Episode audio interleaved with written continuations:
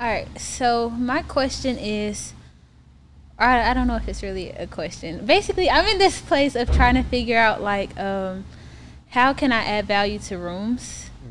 So, I, I, I, I know I'm in a place where I'm ready to start like building more connections and get in these rooms. Like I'm going to Black Equity Con, um, but outside of like fashion, I want to know how can I add value to people. And it's like I know I have value because I know when I speak, um, it's like uh, it's been happening a lot lately. Like where I speak, people want to hear what I have to say, but it's just like still I'm trying to figure out. So how can I add value to these rooms? Because even in the morning meetup, I feel like for a while they would call me like the morning meetup designer because I was like the only person Mm-hmm. in there um, that did fashion, and it's just like, um, how does that really help other people? Like, you know what I'm saying? Yeah, hundred percent. yeah, For sure. I, I think you decide how you want to add value 1st right? You know how you would add value to like this podcast? how? Like, so shouts out to my boy Sos. He'll be uh, he'll look at like he'll he'll watch the podcast, but every now and again he'll be like, that outfit I wasn't really feeling that. You should have did this with your outfit. I'm like, oh, bet. I'm like, okay, cool. Yeah. So I I remember it's like maybe maybe eight months ago, nine months ago. So I love Levi's mm-hmm. jeans, and he was like, "It's time, time to step it up, bro. No more mm-hmm. Levi's." I'm like, "Yo, I like Levi's. They fit well, but they only fit good because that's what I'm used to wearing." Mm-hmm. He said, "He said the perfect fit for you is when you put them on." And you say, ah, these are a little tight. He said that's a perfect fit when they feel a little too a little uncomfortable, he said that's the perfect fit. And I said, well, what are like some good jeans? He was like, try Purple Brand. He said Diesel. He said uh uh, uh Star Raw Star something like G Star. Yeah, G Star. So I went and got my first pair. I went to the mall and I got some Diesel jeans, and I put them on. And I'm like, I don't know. You think this kind of tight? And the guy, the attendant, attendant's like, Nah, they perfect. They good. and I remember what So said. If I feel a little uncomfortable, they're perfect. So I got them, and I started wearing them. And he noticed on the podcast. He said, "Oh, you switched up your jeans a little bit, right?" I said, "Yeah." And uh, ever since then, like when I when I started thinking about outfit stuff, I call him Okay. He could send me an approach saying, "Yo, put me on this particular retainer, and I'll be your stylist for you know if you're going on this podcast, this show, and I'll help you style your look." Or a mm-hmm. shopping day where you put together a budget and I'll go with you, and I mm-hmm. trust I trust him now because, like I, I'm more I have his his his voice in my head, mm-hmm. right when I start getting dressed. Yeah. So you add value by by doing what you know best, which is fashion. You ain't never give me no fashion suggestions. You only told me I had a, a chain. I, I have one chain. It's like a it's, it's white gold, but it's like a little thinner than, than this, and has a social proof joint. And I, I I went to like his shop one day. And he was like, ah, that social proof is cool, but the rope need to be a little bigger. He said, if you go on, because I, I was like trying to get on Breakfast Club or something like that. He said, you go on Breakfast Club, make sure you get a bigger rope because that's going to look crazy, that little chain. I thought it was fine until he said something, but I trust his opinion so much, I've not worn that joint since. That makes sense. I think I think about it from a point of view like I know where I'm trying to go. I feel like once I get to a certain point, then I'll be able to add more value. Like I'm trying to build an international brand. Once I accomplish that, I know I'll be able to add more value. Um, I'm trying to like build out my my fashion program and do like designer grants and have fabric stores and build my courses to be like this really big thing. And so um, I know like as I grow that, I'll have like that knowledge to bring to other people who are like outside of the fashion knowledge industry. Now, though, you have the knowledge. You got to start where you are before you get all that stuff that you was talking about. Mm-hmm. You got to start right now. Right now, Yeah. Like yo, you have no idea. If you came in and you styled me and all that kind of stuff, you never know if I'm gonna invest in a in a an apparel brand. Mm-hmm. It makes money. I know that part, but how do I know if they stuff fly? Who am I call? Yeah. You might have walked yourself into some equity just by adding value in where you are right now. Okay, that makes sense. I My like boy, that approach. I wish I. He'd have to like pop on my timeline because I don't have his um I don't have his Instagram, but he'd be doing so many videos on like fashion, different styles, different looks, and all kinds of stuff. When I find it, I'm gonna send it to you.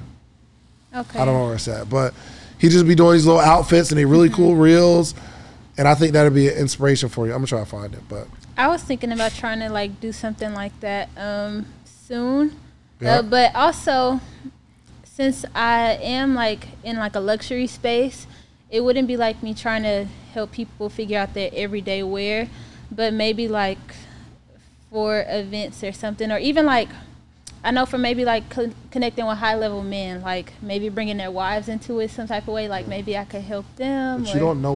It's so important that black voices are represented in black media for so many different reasons. And the next generation of black uh, voices and influencers from black voices can be found on NPR's new collection, Black Stories, Black Truths. Black Stories, Black Truths is a celebration of blackness from NPR. Each of NPR's black voices are as distinct, varied, and nuanced as the black experience itself. In the Black Stories, Black Truths collections, you'll hear stories of joy, resilience, empowerment, and creating world shifting things out of struggle. And every episode is a living account about what it means to be black today, told from a unique black perspective. From Bobby Shmurda to The Wire, Michelle Obama to reparations, there's no limit to the range of black stories, black truths. I listen and I'm enjoying these conversations that are for us, by us. Black representation again, it hasn't always been uh, shared from our perspective. And black perspectives haven't been censored in the telling of America's story.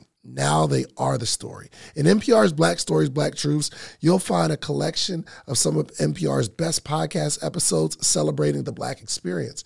Here are a feed of episodes from across NPR's podcasts that center Black voices. It's NPR. Noir. Turn on NPR today and hear a range of voices as very nuanced and black as the country we reflect. Stories should never be about us without us. Listen to the Black Stories, Black Truths on NPR, wherever you get podcasts. What's going to lead into that? True. You don't know. Like if if you like okay, so I'm not your target market, mm-hmm. ideal client, Yeah, because I work with women. right? But mm-hmm. if you're displaying your excellence in fashion, you mm-hmm. think I don't know any women? I have a wife. Makes sense. You feel me? Mm-hmm. Yo, this thing gotta be you all day long. All day long. This gotta be you. I talk about podcasting, entrepreneurship all day long. I don't care if it's my ideal client, none of that. It's I I I am this. Yeah. So you need to be all every when you see something and you have a suggestion. I'm sure Donnie's coming here with an outfit. You had some sort of suggestion, or you like the way you did it. You could explain mm-hmm. it like, "Oh, I like the way you did that, that, that." Mm-hmm. Then we see you as an expert. It's not that you're trying to get her as a client, but this got to be you all day, every day. Fashion, Okay. everything. So when I go to Black Equity Con, that's how I should start relationships or like approach people in that way. Like, hundred percent. Get a camera phone mm-hmm. and have somebody hold it and say, "Yo, I'm about to go around Ec- Black Equity Con and I'm gonna point out the dopest outfits and I'm gonna explain Oh, like why these that. outfits are the outfit." Right, yo, I see you got this outfit. Okay, I see you got this. It's giving me like a '70s, '90s theme. I mm-hmm. remember watching a TLC video where they had this on, but you got to be mm-hmm. like well read and study mm-hmm. your industry or whatever. But you go around explaining how you understand fashion. I like that. You should. I'm gonna try that out. So my question is about basically how you solidify your position as like the podcast king, like as an expert in podcasts. And um, I've gotten so much clarity on like how I want to do that in fashion. Like the skills I have, um, like I specialize in couture draping. That's typically a skill that like they do in Paris or even like the really expensive schools in New York. And it's very rare. Like a lot of people don't know how to do it. So um, I want to like stray away from doing like any type of garments that don't have to do with draping or just anything that I'm, I was previously doing. Interviews. Got the answer. Go win. Go win. Go win. Go be successful at it. And then you become expert. Okay. So So it's not about like branding and like redoing videos and teaching good. Mm-hmm. I call myself podcast king. One, I became it because I just said that's going to be my name now. Mm-hmm. But I grew a podcast, uh, one of the top podcasts in the country, in the one percent of podcasts. But not only myself, we've done these launch your podcast challenges, and we've had hundreds of people launching their podcasts. I've helped multiple people make money from their podcasts. I understand the podcasting space. I'm growing multiple podcasts myself, and I made a lot of money from podcasting. So it's not just, and I, there are some people who just don't have successful podcasts, but they're teaching people how to be podcasters. yeah. Which I'm not not it's no knock on it. Keep mm-hmm. doing your thing. I'm just saying if you want to be considered an expert, mm-hmm. you got to have some big wins. Mm-hmm. Not the fact that you constructed a dress, Yeah. but can you get multiples? Did anyone wear one of your pieces at the Met Gala? no, but it was worn on Bravo TV and There it is. best dressed by 1.5 million people. Let's get some more of those. Okay. Um. So, I guess in my head, I'm wondering if I'm like trying to do too much to make myself, uh, so people could realize that I'm an expert. Um. So I mentioned the fashion show opportunity I have coming up, but I know I should do that, and I know that of course that'll help with me like being positioned as an expert. Um. And then also like I've been doing classes. Like recently, I had like a post that got a whole lot of attention. I had about a hundred people reach out to me saying they want to take like learn how to drape from me mm-hmm. because it's like a really like wanted skill. But I guess in my head it's like, am I stretching myself too thin? Even though I know all of these things will help by position, like it will help me position myself as an Yeah, expert. Like probably. the YouTube channel will help, the fashion show will help. Me doing these classes will help, and like it's great income. Like I can charge so much to teach this because If you so feel like you're being spread too thin, you probably are. okay, Because especially it's just you. You don't have a team of people, right? yeah, Yeah. If I were you, I go find a bunch of wins doing one thing. And your focus might be for the rest of the year, next year and a half, is I'm making dress at the dress at the dress at the dress, and I'm knocking on these stylist doors, just trying to get as many pieces on actors and in front of many as as many big names as possible in events, mm-hmm. And that's what makes you an expert. Not the fact that you have a cool YouTube channel. Yeah, but you go win.